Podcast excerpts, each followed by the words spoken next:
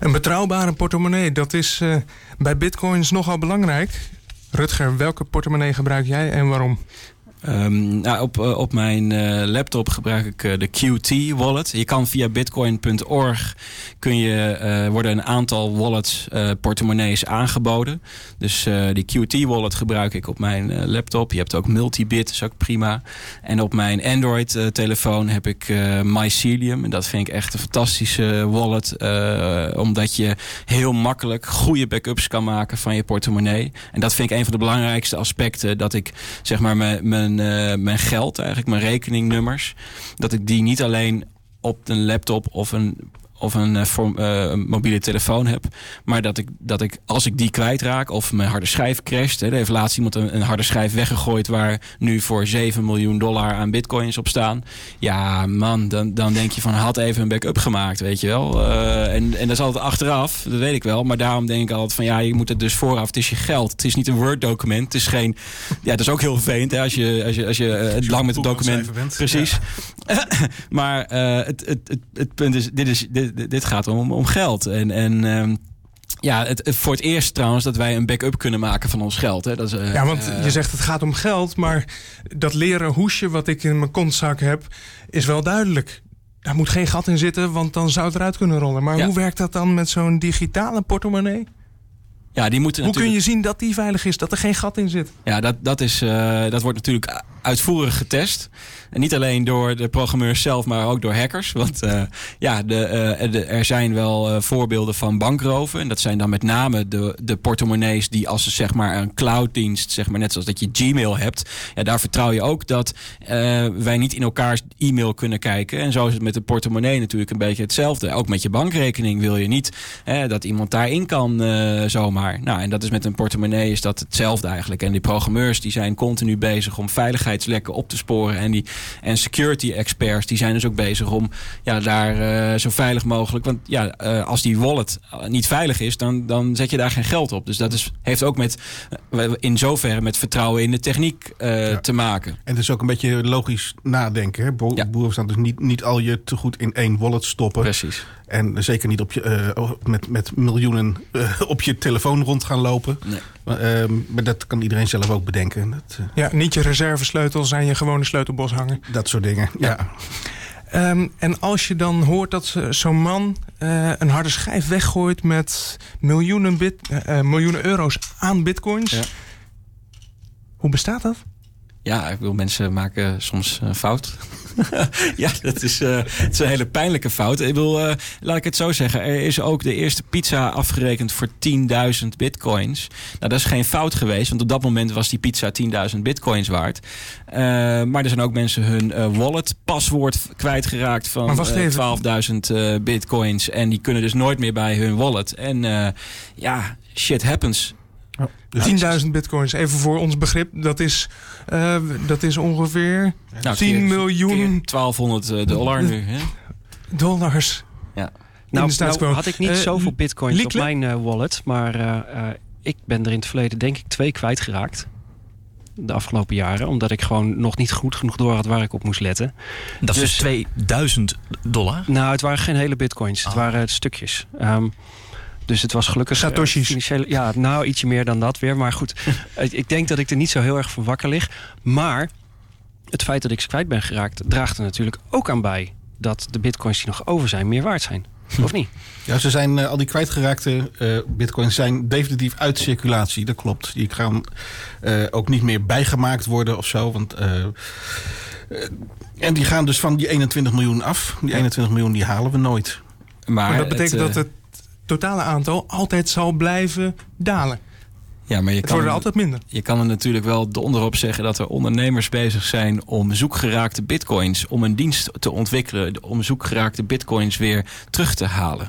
En dus dus uh, dat is gewoon een, een, een van de holy grails van bitcoin, is als je dat kan oplossen op de een of andere manier we don't know how yet. Hè, want anders was het al wel gebeurd. Maar wij hadden ons zeg maar tien jaar geleden niet kunnen voorstellen... dat jij in, in de bus of in de trein zit... naar een HD-streaming filmpje te kijken. En zo kunnen wij ons misschien nu nog niet voorstellen... hoe het zou moeten om een zoekgeraakte bitcoin uh, terug te vinden. Maar uh, ja, ik denk dat mensen creatief genoeg zijn... om ooit een keer met een oplossing te komen daarvoor. Heel mooi. Ronald, um, als je dit zo hoort... denk je dan dit is het geld van de toekomst? Ik denk dat het een heleboel dingen is. Of het het geld van de toekomst is, dat weet ik nog niet zeker. dat, dat, is, dat is een hele moeilijke. Um, ik denk dat het uh, op zijn minst een uh, uh, proof of concept is van um, wat je allemaal kan doen zonder dat je een bankachtig instituut nodig hebt. Hè? Zonder dat je een trusted third party nodig hebt, zoals je zo zou noemen. Omdat al die transacties in een openbaar register staan, in die blockchain. Uh, zijn ze controleerbaar? Worden ze ook gecontroleerd? Um, en kan je dus rechtstreeks zaken doen. En dat, de, de strekking daarvan die gaat veel verder dan alleen maar uh, een biertje kopen. Mm -hmm. Ik denk dat je nogal raar bent als je een biertje gaat betalen met bitcoin. Dat is zonde van die bitcoins. Is toch lekker?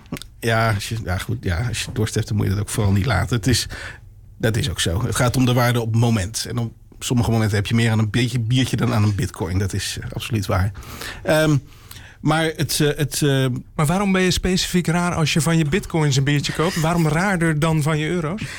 Dat is uh, omdat, um, omdat je er vrij zeker van kan zijn dat bitcoins in waarde gaan stijgen. He, dus het is natuurlijk zo van, ja, nu terugrekenend kostte dat biertje toen, Rutger, 30 euro. Maar op dat moment zelf was dat niet zo.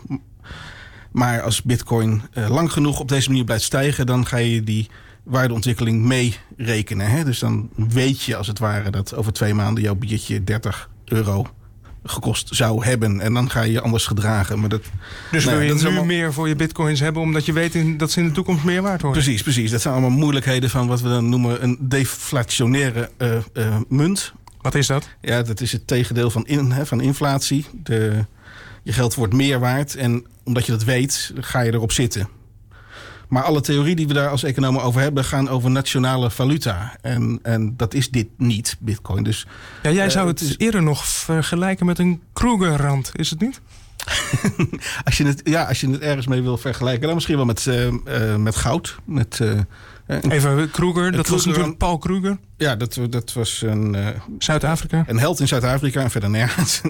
um, maar dat, de Krugerrand, dat is een Zuid-Afrikaanse gouden munt. Je hebt meer van die gouden munten in de wereld. Waar nooit mee wordt betaald. Omdat um, het zonde is om met je gouden munt te betalen. Dat, dat doe je met waardeloos papier. En dat goud, dat bewaar je. Want dat wordt alleen maar meer waard. Goud is de laatste 100 jaar... Nou, niet zo spectaculair gestegen als bitcoin. Maar wel van 18 dollar per kilo tot 25.000 dollar per kilo. Die orde van grootte. Dus, uh... Alleen bitcoin heeft geen gouden onderpand, Rutger. Nee, er zit rekencapaciteit uh, onder. Kijk, goud intrinsiek, uh, ja, dat is zeer discutabel of dat ook waarde heeft. We vinden het heel mooi.